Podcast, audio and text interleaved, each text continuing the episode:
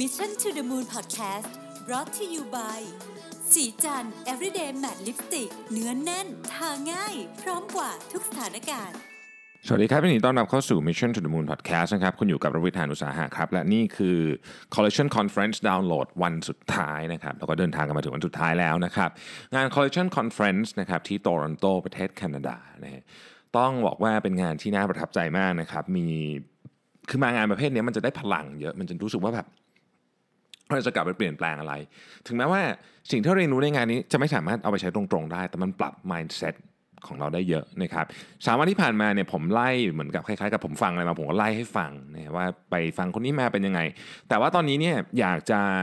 วันนี้นะฮะจะทำพิเศษกว่ากว่าทุกวันนิดนึงตรงที่ว่าผมจะไม่ไล่ให้ฟังละนะเพราะว่ามันมันเริ่มมีอะไรซ้ำๆละแต่ว่าสิ่งที่อยากจะพูดวันนี้เนี่ยคือเป็นธีมรวมแล้วกันนะ ภาพรวมนะครับของงานว่าผมได้อะไรบ้างจากการมางาน Collection Conference ในครั้งนี้นะครับ ผมก็เขียนสรุปมาเป็นข้อๆนะฮะไปทีละข้อเลยนะครับอันดับแรกครับพอมาที่งานระดับโลกขนาดแบบนี้แบบนี้เนี่ยก็ต้องนึกถึงประเทศเราด้วยนะฮะก็คือต้องต้องต้องพยายามนึกว่าเอ๊ะมองกลับไปในประเทศไทยเนี่ยเราเราอยู่ตรงไหนแล้วนะครับ ต้องบอกว่าในแง่มุมของ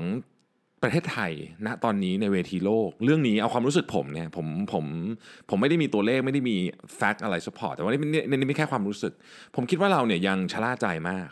นะฮะมีมีคนหนึ่งที่เป็น VC เนี่ยพูดว่าประเทศที่น่ากลัวที่สุดตอนนี้ไม่ใช่จีนไม่ใช่สหรัฐ แต่เป็นประเทศที่ยังไม่ทำอะไรเลย คือยังไม่เริ่มในยังไม่เริ่มเข้าสู่กระบวนการการเปลี่ยนแปลงเลยนะครับอันนี้ผมผมคิดว่าเราก็ไม่ถึงขนาดนั้น เราก็ทำอะไรบ้างแล้วล่ะแต่ว่ามันยัง ในความรู้สึกผมผมคิดมันช้าเกินไป เพราะฉะนั้นในในในบริบทของประเทศไทย as a country อะนะในฐานะเราทั้งประเทศเนี่ยผมคิดว่าเราต้องเราต้องขยับตัวเร็วกว่านี้นะครับเพราะตอนนี้เส้นแบ่งเขตแดนเนี่ยมันไม่สามารถที่จะกั้นการแข่งขันได้อีกต่อไป แล้วยุทธวิธีเดิมๆที่เราเคยมีเช่น เรื่องภาษีเรื่องอะไรเงี้ยก็อาจจะไม่สามารถกั้นการแข่งขันได้อีกต่อไปเช่นกันนะครับการเกิดสงครามการค้าระหว่างจีนกับสหรัฐที่กำลังที่กำลัง เรียกว่าปะปะปะทุสุดๆตอนนี้เนี่ยนะฮะคือตอนนี้ข่าวหัวเว่ยเนี่ยต้องอัปเดตกันทุกทุก 24 ชั่วโมงเลย เพราะว่ามันมีอะไรเพิ่มขึ้นมาตลอดนะครับ ล่าสุดก็มีการซอฟต์แบงก์ก็ออกมาอะไรแบบมาจะมาแบนด้วยอะไรเงี้ยนะฮะก็มันเป็นเรื่องที่ที่ที่เซนซิทีฟมากเพราะฉะนั้นเราจะเห็นของคำว่า globalization เนี่ยจะเกิดขึ้นแบบเข้มข้นมากขึ้นกว่าเดิม เพราะฉะนั้นประเทศไทยเนี่ยผมคิดว่าตอนนี้เราอยู่ในกลุ่มตามหลังนะฮะเราก็ต้องรีบเร่งมือละ นะครับในแง่ของการเจริญเติบโตของเทคโนโลยีต่างๆ ไม่ว่าจะเป็นเรื่องของหุ่นยนต์นะครับเรื่องของ AI เอ่อเรื่องของอะไรพวกนี้นะครับซึ่งเดี๋ยวเดี๋ยวผมจะเล่าใน detail ให้ฟังอีกนิดนึงในข้อต่อไป เพราะฉะนั้นสิ่งสิ่งแรกเลยข้อแรกคือว่า ผมคิดว่าในฐานะที่เราเป็นคนไทยเนี่ยเราต้องเริ่มมองแล้วว่าในในธุรกิจของเราเนี่ยเราจะเราจะปรับตัวยังไง นะครับคนของเราเราจะช่วยเขาปรับตัวยังไง เอาแค่คนที่ทำงานกับเราทีมเราเนี่ยเราจะ reskill ยังไง และที่สำคัญที่สุดอย่าลืมตัวเองด้วยนะครับ เราเองจะปรับตัวให้เข้ากับโลกใหม่นี้ยังไงนะคำถามแรกๆนะครับข้อที่2นะครับโลกเรากำลังเจอปัญหาใหม่นะฮะเพราะฉะนั้นมันต้องการวิธีการแก้แบบใหม่ ผมฟังผู้บริหารจาก EA นะฮะก็ Electronic Arts นะครับผู้ผลิตเกมที่ใหญ่สุดในโลกเนี่ยคือเขาพูดถึงเกมแล้วก็พูดถึงเรื่องของทำไม generation นี้เด็ก generation นี้ที่เป็นที่ที่กำลังจะโตขึ้นมาเป็นเป็นวัยรุ่นอยู่ตอนนี้เนี่ยนะครับแล้วกำลังจะโตขึ้นมาเป็นผู้ใหญ่เนี่ยเติบโตมาจากเกม 90%ของเด็กวัยรุ่นเล่นเกมนะครับแล้วเกมเนี่ยมันจะมาช่วยในการ ในการแก้ปัญหา as a generation ได้ยังไง เพราะเขาจะต้องเจอปัญหาที่ท้าทายมาก การเล่นเกมเนี่ยมันเป็น active entertainment นะครับการดูทีวีเนี่ยเป็น passive entertainment เกมคือ active entertainment เอิ่มการที่ active entertainment เนี่ยทำให้เราต้องคิดตลอด เราต้องมีการวางแผนมี critical thinking นะครับซึ่งอันเนี้ยสกิลพวกเนี้ยจะสามารถเอามาใช้ในการแก้ปัญหาใหม่ๆได้ ประเด็นก็คือตอนนี้ปัญหาที่เกิดขึ้นเนี่ยยังไม่มีวิธีแก้นะยังไม่มีวิธีแก้ แล้วปัญหาตัวปัญหาเองมันก็เปลี่ยนเร็วนะครับวิธีแก้ก็ต้องตามไป แต่ว่า สิ่งที่สิ่งที่จะทำให้เกิดวิธีแก้ได้คือชุดความคิดและวิธีความคิดวิธีการเรียบเรียงความคิดแบบใหม่นะครับวิธีการทำงานของของคนแบบใหม่ การร่วมมือกันแบบใหม่นะครับเทคโนโลยีอินเทอร์เน็ตหรือแม้แต่เกมเนี่ยเป็นเป็นเป็นสิ่งที่เกิดขึ้นแล้วก็เติบโตขึ้นมาในยุคในช่วง 20-30 ปีหลังเนี่ยทำให้คนสามารถร่วมมือกันในการแก้ปัญหาใหม่ๆได้ สิ่งน่าสนใจก็คือว่าประมาณ 70%นะครับของเด็กที่เรียน อยู่ในโรงประถมตอนนี้ก็คือยุคลูกผมเนี่ยนะฮะ70%ของงานทั้งหมดที่เด็กประถมตอนนี้จะต้องทำหลังจากเขาเรียนหนังสือจบเนี่ยนะครับตอนนี้ยังไม่มีคือไม่มีชื่อไม่มีหัวข้อไม่ไม่รู้ว่าคืองานอะไรว่างั้นเถอะ เพราะฉะนั้นมันเป็นอะไรที่ท้าทายมากเราต้องการชุดความคิดแบบใหม่ในการมาแก้ปัญหา ดังนั้น เมื่อเราเข้าใจแบบนี้แล้ว สิ่งที่สิ่งที่เราต้องทำนะครับก็คือข้อต่อไปข้อที่3นะฮะ อันนี้เป็นสิ่งที่คนพูดถึงเยอะมากก็คือว่า skill ที่สำคัญที่สุดคืออะไรนะครับแน่นอนว่า skill เรื่อง technical skill อะไรพวกนี้สำคัญอยู่แล้ว แต่สิ่งที่สำคัญที่สุดเลยเหนืออื่นใดทั้งหมดเลยเนี่ยนะฮะหลายคนเห็นตรงกันว่ามันคือ skill ของการที่จะเรียนรู้เรื่องใหม่ๆตลอดเวลา skill to learn new skill นั่นเองนะฮะซึ่งอันนี้ต้องฝึกนะครับ เพราะว่ามันมันเหนื่อยเหมือนกันนะในการที่ต้องเรียนรู้เรื่องใหม่ๆตลอดเวลา ดังนั้นเนี่ยเราต้องมีเราต้องมีกระบวนการหรือว่าเครื่องมือ ที่เราใช้ของเราเองคนเดียวเนี่ยนะฮะในการกระตุ้นให้เราเนี่ยออกไปหาเรื่องใหม่ในการเรียนตลอดเวลา ผมคิดว่าประเด็นนี้เป็นประเด็นสำคัญที่สุดแล้วคนพูดเรื่องนี้เยอะมากนะครับคนพูดเรื่องเยอะมากเรากำลังเห็นการเปลี่ยนแปลงมากมายที่ที่ชุดความคิดความรู้เก่าของเราเนี่ยจะล้าหลังทั้งหมดเลยนะครับ ดังนั้นเนี่ยเราเองเนี่ยคือมันไม่มันไม่มีทางอื่นอะมันต้องเรียนเรื่องใหม่นะครับเพราะฉะนั้นทุกวันนี้ต้องถามตัวเองเลยว่า เราได้เรียนรู้เรื่องใหม่ตลอดเวลาทุกวันหรือเปล่าแล้วอยู่ในสปีดที่พอไหมนะครับ พอไหม คือมันมันมันมีสิ่งที่เป็นซีนารีโอหนึ่งซึ่งซึ่งไม่อยากให้เกิดขึ้น แต่มีโอกาสที่จะเกิดขึ้นสูงนะครับซีนารีโอหนึ่งก็คือว่าพอเทคโนโลยีชุดใหม่ที่ที่เราต้องบอกว่าเราต้องยอมรับว่าเรามีความเข้าใจกับมันไม่เยอะเนี่ยแต่มันเปลี่ยนแปลงโลกไปเร็วมากเนี่ยนะครับ เข้ามาถึงระดับหนึ่งอะตอนนี้เราอยู่ที่ต้นทางเรียกว่าเป็นเอ่อเป็นจุดเริ่มต้นของยุคใหม่ของเอราใหม่ พอเราเข้าไปถึงระดับหนึ่งเราจะเริ่มเห็นความแตกต่างของคนที่ตามเทคโนโลยีทัน เกาะอยู่บนกระแสเทคโนโลยี กับคนที่ตามไม่ทันแกลบตรงนี้มันจะห่างมากนะครับมันเป็นทั้งบุคคลที่อยู่ในประเทศเดียวกัน และประเทศต่อประเทศด้วย เช่นประเทศที่มีความสามารถในการจัดการบริหารจัดการด้าน AI ก็จะกลายเป็น superpower ขึ้นมานะฮะซึ่งเขาก็เป็น superpower อยู่แล้วเขาก็เลยสามารถลงทุนในเรื่องพวกนี้ได้เยอะ แต่ว่าไอ้ gap ความห่างเนี่ยมันจะห่างขึ้นไปอีก เพราะมันเป็นธรรมชาติ นะครับคนที่มีทรัพยากรเยอะเนี่ยก็จะมีโอกาสที่จะหาทรัพยากรได้เยอะขึ้นเทียบกับอัตราส่วนกับคนที่มีน้อยกว่านะครับเราเห็นภาพนี้แล้วในเรื่องของของความเหลื่อมล้ำทางสังคมที่เราเห็นอยู่ทุกวันนี้เนี่ยมันจะถูกทำให้เยอะขึ้นอีก อันนี้คือการคาดการณ์ของผู้เชี่ยวชาญหลายคนนะครับส่วนตัวเนี่ยไม่อยากให้เกิดแบบนั้นเราเราเราเราน่าจะมีวิธีการที่ที่ดีกว่านี้ แต่ของพวกนี้เนี่ยมันมันใหญ่เกินกว่าที่ใครคนใดคนหนึ่งจะสามารถ คิดได้นะครับและมันอาจจะต้องบอกว่ามันเป็นธรรมชาติ เรายังไม่รู้จะเป็นยังไงแต่ว่า ยังไงซะเราก็ต้องพยายามให้ดีที่สุดให้เราเนี่ยอยู่รอดให้ได้นะครับ ข้อต่อมานะฮะเรื่องของ AI นะครับเรื่องของ AI เนาะ AI เนี่ยตอนนี้เนี่ยมันไม่ใช่คำที่เอาไว้พูดเท่ๆแล้วนะครับ ต้องบอกว่า AI เนี่ยโอเคแหละมันยังเป็น buzzword ในตอนนี้อยู่เหมือนกับคำว่า cloud เมื่อสัก 5 ปีที่แล้ว แต่ตอนนี้เนี่ยบริษัทตั้งแต่เริ่มต้นเล็กๆ มี 2 คนเนี่ยก็พูดถึงเรื่อง AI บริษัทระดับ Google ก็อยู่แนวหน้าของเรื่อง AI เพราะฉะนั้น AI เนี่ยมันจะกลายเป็นของที่ยังไงก็ต้องเอามาใช้นะครับใครใช้ได้ดีกว่า ใครใช้ได้เก่งกว่า ใครเข้าใจมันมากกว่า ก็จะเป็นผู้เล่นที่มีโอกาสที่จะชนะสตาร์ทอัพทุกคนที่มา pitch บนเวทีของ Collision เนี่ยรวมถึง speaker หลายท่านเนี่ยพูดถึงเรื่อง AI เยอะมาก ๆ ในในในธุรกิจตั้งแต่ดนตรีนะครับหนัง การเงินนะฮะไปจนถึงธุรกิจอย่างการทำแก้ปัญหาขยะ ทุกอย่างเนี่ยถูกนำเอา AI นำมาใช้หมด มันเหมือนกับเครื่องมือที่จะช่วยเพิ่มพลังของมนุษย์ได้ ในการที่จะทำให้เราเนี่ยเขาเขาเขาใช้คำว่า unbound your imagination นะนะก็คือเราเราเราคิดอยากจะทำอะไร แต่ก่อนมันจะทำไม่ได้ แต่ว่าตอนนี้มันมันทำได้จากจากการที่มี AI เข้ามานะครับ แล้ว creativity ต่างๆ ทั้งหลายของเราเนี่ยมันก็จะเกิดขึ้น จากการที่เราสามารถ leverage ความรู้ด้าน AI ของเราได้หรือเปล่านะครับดังนั้นตอนนี้เนี่ยถ้าใครทำธุรกิจอยู่นะครับต้องเริ่มศึกษาเรื่องนี้อย่างจริงจังมาก ๆ แล้วนะครับส่วนคนที่ยังอยู่ในวัยศึกษาวัยเรียนเตรียมตัวที่จะทำงานเนี่ยเรื่องนี้จะเป็นเรียกว่าเป็นโครงสร้างพื้นฐานที่คุณต้องเข้าใจอย่างดีนะครับมันเป็นมันเป็นมันเป็นต้องใช้คำว่ามันเป็นมันเป็นอัลกอริทึมที่จะขับเคลื่อน generation ต่อไปนะฮะ AI เนี่ยนะครับเพราะฉะนั้นเรื่องนี้จึงต้องต้องไม่ใช่คำพูดที่พูดกันเท่ๆต่อไป แต่เราจะต้องเริ่มลงลึก และทำความเข้าใจและนำมันมาใช้ทดลองใช้ได้แล้วนะครับอันที่4นะฮะอันนี้เป็นอันนี้เป็นเชิงของ mindset นะผมฟังเอคอนผมฟังนักกีฬา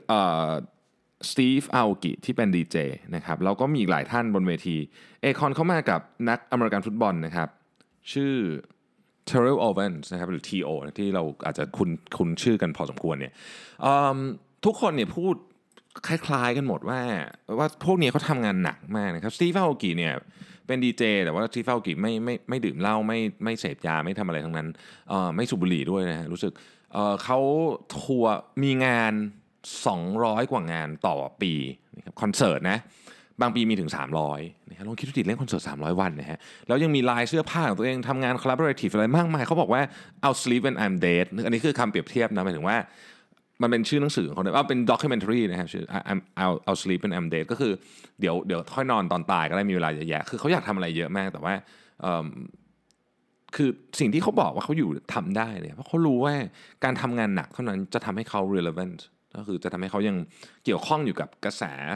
pop กระแส mainstream อะไรเงี้ยเขาพูดถึงว่าแบบคนบางคนเนี่ยต้องต้องทำ20 อย่างเพื่อให้ได้งานชิ้นหนึ่งที่ที่มันดังขึ้นมายกตัวอย่างเช่นเขาเนี่ยเขาบอกเขาทำเพลง 20 เพลงกว่ากว่าเพลงหนึ่งมันจะแบบ work ขึ้นมา ในขณะที่บางคนเนี่ยอย่าง Calvin Harris เขาพูดชื่อบนเวทีนะฮะ Calvin Harris ซึ่งเป็นดีเจอีกคนหนึ่งที่ดังมากเนี่ยเอ่อ Calvin Harris เป็นเหมือนกับทำอะไรออกมาก็คือดังหมด ซึ่งเขาบอกว่าคนเราเนี่ยมันมีมันมีเขาใช้คำว่า มันมีแฟบริกที่ไม่เหมือนกันนะครับคือถ้าคุณเป็น Calvin Harris คุณทำทุกอย่างเพลงดังหมดก็ดีนะฮะแต่ถ้าเกิดคุณไม่ได้เป็น Calvin Harris คุณอยากมีเพลงดังคุณก็ทำได้แบบที่เขาทำเนี่ยนะครับสตีฟ a ากิเนี่ยเป็นเป็นต้นแบบนะของคนที่ทำงานหนักมากๆนะครับภาพภายนอกเขาจะดูเหมือนเป็นแบบเอ่อเป็นศิลปินที่ดูแบบนู่นนี่แต่เขาจริงๆแล้วเนี่ยเขาเป็นคนที่แบบมีความคิดลึกซึ้งมากนะครับใครที่มีโอกาสอ่านหนังสือของเขาดู documentary ของเขาเนี่ยก็จะรู้ว่าเออเขาเป็นคนที่แบบเจ๋งมาก อีกคนหนึ่งที่ผมชอบมากคือเอคอนนะครับเอคอนนี่คือเป็นนักร้องใช่ไหม เป็นเจ้าของค่ายเพลงอะไรพวกนี้นะครับ แล้วก็ทำอะไรเยอะแยะเลยนะฮะ สิ่งที่น่าสนใจคือเขาดูเป็นเขาดูเป็นคนที่แบบตลกปล่อยโจ๊กตลอดเวลานะครับเขามีชีวิตในอดีตที่ที่ไม่ค่อยดีเท่าไหร่ก็คือตัวติดคุกนะฮะ แล้วพอออกจากคุกเนี่ยสิ่งที่เขาตั้งปณิธานก็คือว่าเขาเนี่ยจะทำงานกับไมเคิลแจ็กสันให้ได้ภายใน 10 ปี หลังจากออกจากคุกนะฮะ คือคือ มันมันยากมากเลยนะเพราะตอนนั้นเขาไม่มีใครรู้จักเขาเลยนะฮะแต่ปรากฏว่าเขาเขาสร้างชื่อเสียงตัวเองเนี่ยให้ขึ้นมาแล้วทำงานไมเคิลแจ็กสันได้ใน 5 ปี เขาจึงบอกว่าความฝันเนี่ยเป็นเรื่องที่สำคัญ แต่สิ่งที่สำคัญกว่าคือ ทุกวันหลังจากคุณฝันแล้วคุณทำอะไร ถ้าเกิดคุณฝันแล้วคุณนอนอยู่เฉยๆเนี่ยมันก็ไม่ได้หรอกนะคุณต้องทำงานหนักคุณต้องเปลี่ยนชีวิตตัวเองคุณต้องมีวินัยไอคอนเนี่ยเป็นศิลปินที่เมื่อวานคุณแม็กเล่าให้ฟังแล้วนะไปช่วยทำเอิ่มเขาเรียกว่าเป็นบริษัทไฟฟ้านะครับที่เซาท์ แอฟริกาที่แอฟริกาเนี่ยมี 16 ประเทศที่เขาไปช่วยนะครับ ชื่อ Aecon Electricity เอิ่มเป็นโครงการที่เขาทำขึ้นมาเพื่อที่จะเหมือนกับเขาเห็นว่าประเทศแถวนั้นเนี่ยยังมีปัญหาเรื่องโครงสร้างพื้นฐานนะฮะเขาก็เลยอยากอยากช่วยนะฮะนี่คือคนที่ที่เริ่มต้นชีวิตมาแบบแบบแบบติดคุกอะใช้คำนี้แล้วกันไม่อยากใช้คำว่าติดหรอกใช้คำว่าติดคุกเลยแล้วกันเพราะเขาติดคุกจริงๆแล้วเขาก็ออกมาได้แล้วเขาก็เป็นได้ขนาดนี้นะครับอ,อีกท่านหนึ่งก็คือ TO นะ TO ก็บอกว่า คืองานเนี่ยทุกคนเนี่ยมันมีคนที่ทำทำงานหลายแบบนะครับแต่สิ่งที่จะแบ่งระหว่างคนที่เป็นคนธรรมดานะครับคนเก่งกับโคตรคนหรือคนแบบยอดคนเนี่ยหรือว่าแบบคนที่เก่งมากๆมากๆมากๆเนี่ยนะครับ คือวินัย คือคุณทำงานแบบธรรมดา คุณก็ธรรมดา คุณทำงานแบบดี คุณก็เป็นคนที่เก่งประมาณหนึ่งแต่ถ้าคุณอยากจะเป็นแบบซูเปอร์แบบหลุดออกไปเลยเนี่ยนะฮะ คุณต้องยอมทำในสิ่งที่คนอื่นไม่ยอมทำหรือคนอื่นไม่อยากทำคุณต้องซ้อมตอนที่คนอื่นนอน ตอนที่คนอื่นพัก คุณต้องเออล้มแล้วลุกได้ตลอดเวลา ต้องปัดฝุ่นหัวเข่าตัวเอง แล้วก็ลุกขึ้นมา ยิ้มได้ปาดน้ำตาได้ ทั้งทั้งที่เหนื่อยใจจะขาดอยู่แล้ว คือแล้วคุณคือคุณต้องทำงานเยอะทำงานหนักทำงานคุณภาพดีกว่าคนอื่นนะครับ แล้วคุณถึงจะ เป็นยอดคนหรือเป็น great people ได้นะฮะคนธรรมดาจะเปลี่ยนเป็น great people ได้ก็มาจากเรื่องนี้นะครับเขาพูดถึงนักกีฬาทุกคนนะที่เขารู้จักที่เป็นที่เป็นที่เป็น top athlete ของโลกนี้เนี่ยทำแบบนี้หมดเลยนะครับไมเคิลเฟลปส์นี่ก็เป็นตัวอย่างหนึ่งนะผมขออนุญาตนอกเรื่องหนึงนะไมเคิลเฟลปส์เนี่ยปกตินักกีฬาจะซ้อม 6 วันแล้วพัก 1 วันคือวันอาทิตย์ไมเคิลเฟลปส์เป็นคนเดียวมั้งของทีมตอนนั้นนะฮะทีม ผมเข้าใจว่าเป็นทีมของรัฐที่เขาอยู่ในตอนที่เขายังเด็กๆอยู่ ที่ซ้อมทุกวันวันอาทิตย์ก็ซ้อม นะครับแล้วก็คือเขาเขาเป็นไมเคิลเฟลปส์ปัจจุบันที่มีเป็นเจ้าของ 28 เหรียญทองมันถ้าเกิดจำไม่ผิดนะฮะเยอะที่สุดในโลกในโลกนะคือถ้าคุณถ้าคุณทำงานเหมือนคนอื่น คุณภาพเหมือนคนอื่น ปริมาณเหมือนคนอื่น คุณก็เป็นเหมือนคนอื่นนะฮะมันหลักหลักการมันค่อนข้างจะเบสิกอยู่แล้วนะครับเพราะฉะนั้นถ้าอยากเป็นสุดยอดคนก็ต้องทำงานหนัก แล้วก็ต้องทำงานให้ดีด้วย หนักอย่างเดียวก็ไม่พอนะ เยอะอย่างเดียวไม่พอต้องท้ายทั้ง quality quantity ด้วย และก็ต้องถูกเวลาด้วยนะครับเพราะฉะนั้นมันใช้ investment เยอะในแง่ของแรงกายแรงใจในการทำแต่มันมีวิธีเดียวอะนี่มันมีวิธีเดียว ซึ่งผมก็ชอบนะอันนี้ว่าเออเรากลับมาดูว่าตัวเองเนี่ยมีมีวินัยพอในการทำเรื่องพวกนี้ วินัยเนี่ยคือการคือคือการเนี่ยทำในสิ่งที่ตัวเองไม่อยากทำบางทีเราไม่อยากทำแต่เราก็ต้องทำเพราะเรารู้มันดีนะครับ กลัวเราก็ต้องทำอันนี้เป็นวินัยประเภทหนึ่งนะครับเป็นการฝึกตัวเองนิดหนึ่งนะครับ เรื่องต่อไปเป็นเรื่องของ wellness นะครับแล้วก็เรื่องที่เกี่ยวกับสุขภาพทั้งหลายนี่นะครับเราเห็นเราพูดถึงธุรกิจของกัญชาเนาะซึ่งเป็นประเด็นร้อนแรงมากที่เมืองไทยตอนนี้เนี่ยที่นี่ก็ก็ก็ไม่เบาเหมือนกันนะครับ ก็มีคนพูดถึงเรื่องนี้เยอะเหมือนกันทั้งข้อดีข้อเสียต่างๆ นานาแคนาดาเองค่อนข้างเปิดเสรีเรื่องนี้นะครับแต่ว่านี่คือแคนาดาเนาะบริบทของแต่ละประเทศไม่เหมือนกันเลย แม้แต่ในสหรัฐเองเนี่ยนะครับก็มี 33 รัฐที่ ถูกกฎหมาย แต่ไม่ใช่ถูกกฎหมายแบบเดียวกันหมด บางรัฐใช้เพื่อการ recreational ได้ บางรัฐไม่ได้ต้องใช้เพื่อการแพทย์เท่านั้นนะครับและบางรัฐไม่ได้เลยนะฮะทีนี้เรื่องกัญชาเนี่ยมีมีคน inbox มาเยอะเพราะฉะนั้นเดี๋ยวผมจะทำตอนแยกให้นะครับซึ่งซึ่งมีหลายตอนทีเดียวดูจากเนื้อหาที่มีแล้วเนี่ยนะฮะผมจะเล่าให้ฟังว่าณตอนนี้สถานการณ์ของโลกเป็นยังไงนะครับแล้วกัญชาเนี่ยมัน work ไม่ work ยังไงแต่ว่าเรากำลังพูดถึง wellness ในแง่มุมอื่นด้วยนะ ในในงานเนี้ยสิ่งหนึ่งที่สะดุดตาผมมากคือมันมีบูธหนึ่งฮะมีคนนั่งสมาธิอยู่แล้วก็มีคนรอเต็มเลยเพื่อที่จะเข้าไปนั่งสมาธิก็เข้าเข้าไปก็เหมือนนั่งนั่งบนบนบนพื้นเนี่ยแล้วก็ใส่หูฟังนะครับ แล้วก็ถอดรองเท้าด้วยนะ แล้วก็นั่งท่าแบบนั่งสมาธิเลยอะผมไม่รู้เหมือนกันว่าข้างในหูฟังนั้นเป็นอะไร เพราะว่ามันคิวมันยาวมากเข้าไปต่อไม่ไหว แต่ประเด็นที่บอกคือบูธนี่บูธที่ไซส์ใหญ่แล้วก็อยู่ตรงกลางเลยนะฮะ แล้วก็มีคนเข้าตลอด คนตอนนี้เริ่มสนใจเรื่องนี้เยอะแม่ เรื่อง wellness เรื่องของ digital detox นะครับน่าจะเป็นธุรกิจที่ใหญ่มาก ๆ เลย ใครที่คือผมคิดว่าประเทศไทยเนี่ยเราเรามีศาสตร์ความรู้เรื่องของการปฏิบัติธรรมเนี่ยเยอะนะฮะเราน่าจะต่อยอดได้นะคืออันนี้ผมผมให้เป็นไอเดียอย่างน้อยที่สุดเนี่ยธุรกิจเนี่ยเป็นธุรกิจที่ทำแล้วมีความสุขแน่นอนเพราะทำให้คนอื่นมีความสุขมากขึ้นนะครับแล้วถ้าเกิดเราขยายได้เนี่ยเราเราน่าจะมีต้นทุนเถอะผมเราพูดถึงอาจจะเป็นแบบเอ่อ ไม่รู้ว่าเป็น wellness สมมุติว่าเป็นทัวร์เหมือนกับเวลาบางคนเขามามาทัวร์มามาเที่ยวอันนี้ก็อาจจะมาทัวร์แล้วก็เป็นเปลี่ยนที่นั่งสมาธิแบบไปเรื่อยๆ หรือนั่งสมาธิบวกกับโยคะอะไรแบบนี้เป็นต้น ซึ่งไม่รู้มีคนทำหรือยังนะฮะแต่ว่าฟังดูแล้วเนี่ยผมว่าตลาดมีดูจากสิ่งที่ได้ยินบนเวทีดูจาก vibe ของสตาร์ทอัพตอนนี้ที่พูดถึง digital detox พูดถึงเรื่อง meditation เยอะแม้จริงๆ ต้องบอกว่ามันต่อไปถึงเรื่องของ brain hack ด้วย wellness เนี่ยมันมันพูดถึง body hack brain hack นะครับซึ่งถ้ามีโอกาสเนี่ยเดี๋ยวผมจะ เล่าให้ฟังว่าตอนนี้ brain hack เทรนล่าสุดเนี่ยเป็นอะไร แต่ต้องบอกอย่างนี้ก่อนนะ เวลาพูดเรื่อง brain hack นะก็จะมีคน inbox มาว่าแบบกลัวคนไม่ทำตาม แล้วมันอันตรายสุขภาพ ผมอยากทุกคนศึกษาก่อนนะครับ ว่าสิ่งที่ผมสิ่งที่ผมผมจะพูดเสมอนะว่าผมไม่ใช่ผู้เชี่ยวชาญ แล้วผมก็ฟังคนอื่นเขามาเหมือนกันเรื่อง brain hack เนี่ยเพราะฉะนั้นก่อนจะทำอะไรต้องถามตัวเองก่อนว่าฉันมันเหมาะกับเราหรือเปล่านะครับ brain hack อันหนึ่งที่ที่เราพูดถึงประจำก็คือเรื่องของ IF เนาะ นะครับหลายคนก็บอกว่ามันไม่ดีนะก็มีคนส่ง inbox เข้ามาว่านู่นนี่แต่ผมก็บอกว่าโอเค คือผมเองก็ไม่อย่างที่ผมบอก study ที่ผมอ่านทั้งหมดเนี่ยมันยังไม่เยอะพอที่จะบอกได้ว่ามันดีหรือไม่ดี แต่ผมชอบตัวส่วนตัวผมชอบ แต่ว่ามันก็มี report ของคนที่ทำแล้วไม่ดีเหมือนกันนะครับอ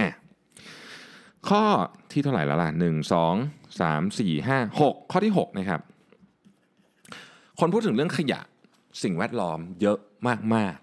ในในใน conference ครั้งนี้ แม้แม้พูดถึงเรื่องอะไรอยู่ก็จะมีเรื่องของสิ่งแวดล้อมโยนกลับเข้ามาเสมอนะครับ เพราะตอนนี้มันเป็นเขาเรียกว่า clear and present danger นะฮะเหมือนชื่อหนังเรื่องหนึ่งเนาะ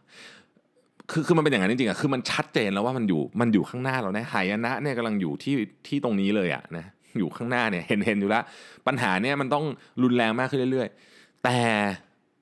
ยังไม่มีใครมีแบบ one good solution หรือมันอาจจะไม่มี one good solution ด้วยละกันนะนี่ก็เป็นสิ่งที่ผมฟังมา บนเวทีเขาบอกว่าเราต้องทำเป็นมันต้องเป็นมันต้องเป็นความร่วมมือกันเล็กๆแล้วทำให้มันเกิดผลใหญ่ขึ้นเขาใช้คำว่า collective effort เนี่ยผมก็ชอบมากอย่างเช่น เรื่องของขยะพูดถึงเรื่องขยะแล้วกันนะครับ มันจะมี 2 มุมเรื่องของ material science นะครับ เช่นการเอาอะไรนะสาลายมาทำมาทำพวกภาชนะต่างๆ หรือว่าประเทศเราก็ใช้พวกชานอ้อย อะไรก็ตามที่มัน biodegradable นี่ฮะแล้วไม่ไม่ คือตอนนี้สิ่งที่ทั่วโลกกำลังพยายามลดการใช้มากเขาเรียกว่า single use plastic ใช่ไหม single use plastic นี่ไม่ค่อยดีไม่ดีเลยแหละนะครับก็คือเนี่ยหลอดอะไรต่างๆ ที่เรานั่นอะมันไปมันมันไปอยู่ในทะเลตอนสุดท้ายแล้วนะฮะแล้วเราก็เราก็เพิ่งอ่านข่าวกันใช่ไหมที่บอกว่าจุดที่ลึกที่สุดของทะเลครับที่ภาษาไทยเขาเรียกว่าสะดือทะเลมั้งหรืออะไรเนี่ยก็เขาไปเจอว่ามันมีมันมีพลาสติกอยู่อะทั้งมันลึกมากนะฮะหมายความว่าความเลวร้ายของของ การที่มนุษย์ทำลายสิ่งแวดล้อมเนี่ยมันได้ลามไปทั่วโลกหมดแล้วนะครับอืมเราก็ต้องช่วยกันนะครับเราต้องช่วยกัน แล้วก็การช่วยกันเนี่ยมันไม่ใช่แค่ เราเปลี่ยนจากแก้วเอ่อไม่ไม่รับแก้วพลาสติกที่ร้านกาแฟมามาใช้แก้วของส่วนตัวแค่นั้นอาจจะยังไม่พอไม่ไม่พอแน่ๆมันต้องเปลี่ยนในเชิงโครงสร้างอีกมากมายนะครับ เราก็เราก็ต้องร่วมมือกันนะครับในฐานะต้องใช้คำว่าเป็นประชากรของโลกก็ว่าได้นะครับ ไม่งั้นก็จะไม่มีที่อยู่กันหมดเลยนะฮะ เอ่ออันต่อไปนะครับ คืออันที่เท่าไหร่แล้วล่ะ 6 7 นะครับ evolution of voice นะตอนนี้โอ้โหมามาก คือจะบอกว่าเจเนอเรชันต่อไปของเทคโนโลยีเนี่ยจะต้องมีเรื่องเสียงเข้ามาเกี่ยวข้องแบบอย่างแน่นอนคำว่ามีเรื่องเสียงมาเกี่ยวข้องนี่หมายถึงว่า ระบบการสั่งงานทั้งหมดตอนนี้เนี่ยเราเราสั่งงานผ่านส่วนใหญ่แล้วกันนะครับ 95%เนี่ยเราสั่งงานผ่านการพิมพ์การอะไรที่มันเป็นแบบ text base ที่มันเป็นแบบคำสั่งประเภทนี้เนี่ยซึ่ง อีกหน่อยจะไม่ใช่ละเสียงจะเป็นเทคโนโลยีแห่งอนาคตนะครับซึ่งมันเริ่มใช้มันเริ่มมีใช้เยอะแล้วโดยเฉพาะประเทศประเทศที่ที่เป็นผู้นำเทคโนโลยีด้านนี้อย่างเช่นสหรัฐเป็นต้นหรือจีนนะครับอีกหน่อยจะมาหมด เพราะฉะนั้นเวลามันมาปุ๊บมันจะเปลี่ยนมันจะเปลี่ยนพฤติกรรมผู้บริโภคไปอะไรก็ตามที่เปลี่ยนพฤติกรรมผู้บริโภคในเชิงมหาภาพแบบนี้นะครับมันจะเปลี่ยนวิธีการใช้ของไปด้วยอันนี้ก็เป็นสิ่งที่เราต้องคอยจับตาดูอย่างใกล้ชิดนะครับ อันที่8นะครับคือเรื่องของ trust and transparency ทีสองทีนะฮะสองทีคือ trust and transparency โอ้อันนี้ก็เป็นอิชูที่ได้รับการยกขึ้นมาพูดถึงเยอะนะครับ คือตอนนี้มันไม่ใช่แค่เรื่องของ data privacy ของ Facebook ที่เราที่เราเป็นห่วงกันอย่างเดียวนั้นเราก็ยังเป็นห่วงอยู่นะ แต่ว่ามันมีเรื่องที่ที่ที่ลงไปถึงสเกลลึกกว่านั้นเยอะมากนะครับ ในเรื่องของ trust and transparency เนี่ยเรากำลังพูดถึง เรารู้ไหมว่าสิ่งที่เราทำตอนนี้ นะฮะสิ่งที่เราทำตอนนี้มันมีโอกาสที่จะกลายเป็นอะไรในอนาคต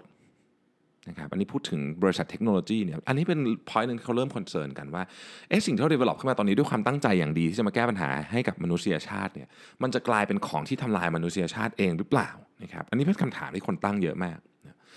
เรื่องของ transparency ในองค์กรนะครับเช่น ข้อมูลของเราอยู่ที่ไหน มันถูกใช้ทำอะไรบ้างเราเรา เรามีสิทธิ์จะรู้ใช่ไหม แล้วถ้าเรามีสิทธิ์จะรู้เนี่ยเทคคอมพานีทั้งหลายที่เก็บข้อมูลของเราไว้ไม่ใช่เทคคอมพานีเราจริงๆ ทุกบริษัทที่มีลูกค้าก็มีข้อมูลลูกค้าทั้งนั้นทำยังไงกับมันบ้างนะครับแล้วการทำธุรกิจในอนาคตเนี่ยสิ่งที่ต้องสร้างก็คือ trust และ transparency เขาเชื่อว่าจะเป็นคีย์สำคัญในการทำธุรกิจ เพราะว่าคนในอนาคตเนี่ยจะไม่ได้ซื้อของเพราะโฆษณา แต่ว่าซื้อของเพราะเขาเชื่อใจ แล้วก็เราจะเชื่อใจคนอื่นได้ก็ก็เพราะว่าคนนั้นเป็นคนที่น่าเชื่อใจนะครับ transparency คือความโปร่งใส เป็นพื้นฐานของความไว้ใจของมนุษยชาติอยู่แล้ว ดังนั้น trust and transparency นะครับข้อ 8 เป็นวัตถุดิบสำคัญในการทำธุรกิจนะครับข้อ 9 คือ diversity and inclusion เนาะคือต้องบอกว่าประเทศแคนาดาเองเนี่ยนะครับที่เป็นเจ้าภาพในการจัดงานนี้ตอนนี้เนี่ยก็ เป็นประเทศที่ที่ diverse มาก คือเขาต้อนรับคนคนที่อยากจะมาทำงานมากนะครับ แล้วก็จริง ๆ คนไทยหลายคนก็ก็มานะ มาทำงานที่นี่โดยเฉพาะคนที่มี skill ที่เขาที่รัฐบาลเขาต้องการนะครับ ค่อนข้างเปิดแล้วเมืองเขาเองเนี่ยเราก็จะสัมผัสได้เลยว่า เมืองนี้เป็นเมืองที่คือยอมรับได้ถึงความแตกต่างอย่างเต็มที่เลยอะไม่ไม่มีไม่มีความรู้สึกว่าแบบ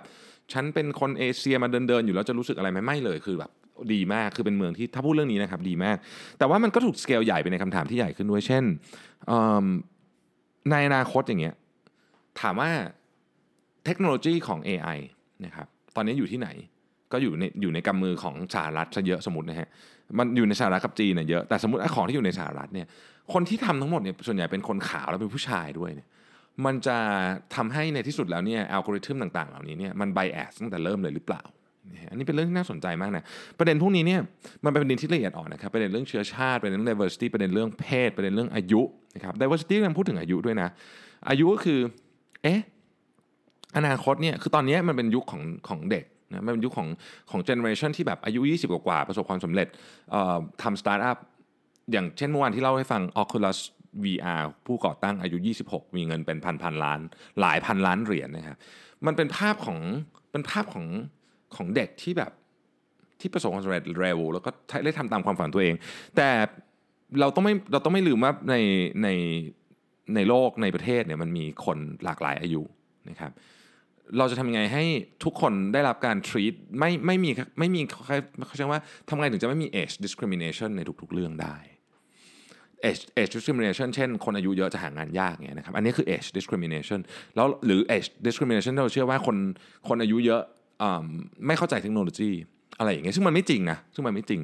คือมันก็มีคนที่เข้าใจและไม่เข้าใจเหมือนคนที่อายุน้อย เข้าใจเทคโนโลยีทุกคนไหมก็ไม่นะฮะก็มีคนที่ไม่เข้าใจเหมือนกัน ดังนั้นเนี่ยคำว่า diversity and inclusion จึงเป็นภาพใหญ่ที่ต้องถูกถกเถียงกัน โดยเฉพาะในประเทศที่ที่เป็นประเทศตะวันตก ประเทศประเทศตะวันตกเขาจะให้ความสำคัญกับเรื่องนี้ค่อนข้างมาก เราจะเห็นว่าเขาจะเซนซิทีฟกับเรื่องเชื้อชาติ เรื่องการเหยียดผิว เรื่องการเหยียดอายุ เรื่องการเหยียดความเชื่อต่างๆเนี่ยเยอะมากนะครับแล้วก็เป็นประเด็นที่ใหญ่โตแล้วก็จะต้องถูกขยายใหญ่ขึ้นทีนี้ประเด็นก็คือว่า ผมคิดว่ามันจะมันจะเป็นพื้นฐานอันใหม่ในประเทศแถบเอเชีย แล้วก็บ้านเราด้วยนะครับซึ่งเป็นสิ่งที่ดีนะ ผมบอกก่อนเลยว่า การที่เราให้ความเคารพกับความคิดเห็นที่แตกต่าง diversity และเราพยายามที่จะไม่ทิ้งใครไว้เบื้องหลังเนี่ยเป็นสิ่งที่ดีนะครับเป็นสิ่งที่ดี อันสุดท้ายฮะวิธีการที่จะ create อะไรใหม่ๆ หรือพูดง่ายๆคือว่า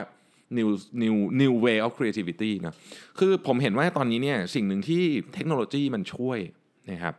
หรือโครงสร้างตอนนี้ที่มันช่วยเนี่ย ก็คือเราสามารถจะสร้างของใหม่ๆ คือเราสามารถเอาไอเดียที่อยู่ในหัวเราอะให้ไปเป็นของจริงได้ง่ายขึ้นนะครับอายกตัวอย่างเรื่องง่าย สมมุติว่าคุณจะทำบริษัทเทคสัก 20 ปีที่แล้วอะคุณต้องไปทำโอ้โหคุณต้องซื้อinfrastructure มากมาย คุณต้องมีซอฟต์แวร์คุณต้องมีฮาร์ดแวร์ซอฟต์แวร์อะไรเต็มไปหมด แต่ทุกวันนี้ทุกอย่างคุณเช่าได้หมดเลย คุณคุณ outsource ได้เกือบทุกอย่าง เพราะฉะนั้นเอ่อ friction หรือแรงต้านที่จะเอาไอเดียของเราเนี่ยไปเป็นความจริงนะฮะมันน้อยลงจริง เครื่องมือใหม่ๆ ยุคนี้ทำให้งานของเราเนี่ยกลายเป็นงานที่ที่ครีเอทีฟออกมาได้เร็วขึ้น ดังนั้น เราควรจะคือเราอยู่ในยุคนี้ เราต้องใช้ทรัพยากรเหล่านี้ให้เป็นประโยชน์นะครับเราเราไม่สามารถบอกได้ว่าสมัยก่อนเนี่ยอุ้ยกว่าจะทำอะไรสักอย่างหนึ่งมันใช้เวลานาน เดี๋ยวนี้จะต้องใช้นานเท่ากันไม่ใช่แล้วเพราะว่าเพราะว่าโลกมันเปลี่ยนไป ทุกวันตอนนี้เนี่ยเราเราเราต้องสามารถดึงพลังครีเอทีฟของเราออกไปเป็นออกไปเป็นชิ้นงานออกไปเป็นอะไรได้ได้ได้เร็วขึ้นนะครับผมเองเนี่ย ต้องบอกว่าผมผมมีความเชื่อนะว่าคนไทยเนี่ยเป็นคนที่มีไอเดียเจ๋งๆเยอะมากนะครับ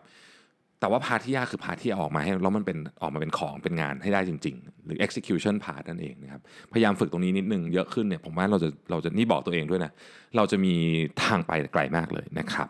อะสรุปสั้นๆเนาะสิข้อนะครับของงาน Collision ที่แคนาดานะครับ ข้อ 1 ก็คือที่ยืนของประเทศไทยในเวทีโลกนะครับ ข้อ 2 ปัญหาใหม่ต้องการเครื่องมือในการแก้ไขใหม่นะครับ ข้อ 3 คือการมาถึงของ AI ในทุกระดับนะฮะทุกระดับนะครับ ข้อ 4 คือ รักงานที่คุณทำมีวินัยกับตัวเองนะฮะข้อ 5 คือเรื่องของ wellness นะครับข้อ 6 คือเรื่องของสิ่งแวดล้อม ข้อ 7 คือ evolution of voice นะฮะการมามาถึงของ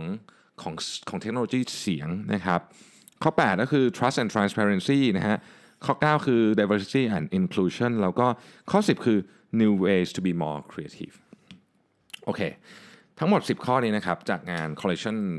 2019 นะครับ ก็หวังว่าใน 4 วันของ Collection Download เนี้ยท่านจะได้รับพลังแล้วก็ไอเดียใหม่ ๆ ที่จะไปปรับปรุงปรับเปลี่ยนตัวเอง ปรับเปลี่ยนธุรกิจ ปรับเปลี่ยนวิธีคิดปรับเปลี่ยนอะไรก็แล้วแต่นี่นะครับ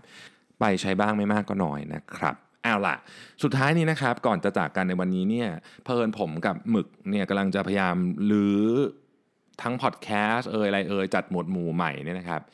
ต่างๆ นานามากมาย เลยอยากจะขอคอมเมนต์จากทุกท่านที่ฟังด้วยว่าอยากจะให้เราปรับปรุงอะไรบ้างนะครับ ที่ผมได้มาแล้วตอนนี้ในคอมเมนต์เมันก่อนผมไปโพสใน Twitter ในคอนทวิตเตอร์ส่วนตัวเนี่ยนะครับก็ได้มาเรื่องของการอยากให้จัดหมวดหมู่นะครับแยก Mission to the Moon กับ 5 minutes ออกจากกันนะครับแล้วก็อยากให้เสียงดังกว่านี้นะครับใครมีปัญหาเรื่องเสียงเล่าให้ฟังนิดนึงเพราะว่าผมพยายามจะแก้เรื่องนี้มาหลายมานานแล้วถ้าเกิดว่า ถ้าเกิดว่ายังมีปัญหาอยู่สงสัยจะต้องต้องรื้อวิธีคิดก็คือที่ทำทำอยู่อาจจะทำไม่ได้แล้วเนี่ยนะฮะปัญหาเรื่องเสียงนะครับแล้วก็เนื้อหานะครับอยากให้เนื้อหาหลากหลายกว่านี้มีความแบบว่าไม่เกี่ยวกับเรื่องงานบ้างได้ไหมอะไรอย่างนี้นะครับอันนี้เป็นเป็นที่ได้รับมาตอนนี้คร่าวๆท่านไหนมีเพิ่มเติมอีกนะครับหรือคิดว่าเออทั้งทั้งหมดทั้งมวลนี้เนี่ยควรจะต้องปรับปรุงยังไงเนี่ยคุยเข้ามาใน inbox ในใน Facebook Page ของเรานิดหนึ่งนะฮะ Mission to the Moon นะครับ ผมจะขอบคุณมากเพราะว่าผมกับมึงเนี่ยกำลังจะบูรณาการกันครั้งใหญ่อ๋อมีคนอยากให้ใส่เนื้อหาเข้าไปด้วยซึ่งตอนนี้ต้องบอกว่าเราใส่อยู่นะฮะเราไล่ใส่อยู่ย้อนหลังย้อนหลัง มันยังไม่ทันยังไม่ทัน แต่ว่าเดี๋ยวจะทันละนะครับอีกแป๊บหนึ่งกำลังจะไล่ทันละนะครับก็ถ้าเราได้ feedback กลับมานะครับฟีดแบ็ก is a gift เนาะนะครับก็ถือว่าให้ของขวัญกับผมกับน้องหมึกนะฮะทีมงาน Mission to the Moon ซึ่งมีกันอยู่ 2 ท่านเนี่ยนะฮะให้ของขวัญเรานิดนึงในการในการพัฒนาพอดแคสต์ให้ทุกท่านมีความสุขในการฟังมากขึ้นนะครับ ขอบคุณมากนะครับ เราพบกันใหม่ในวันพรุ่งนี้ครับ สวัสดีครับ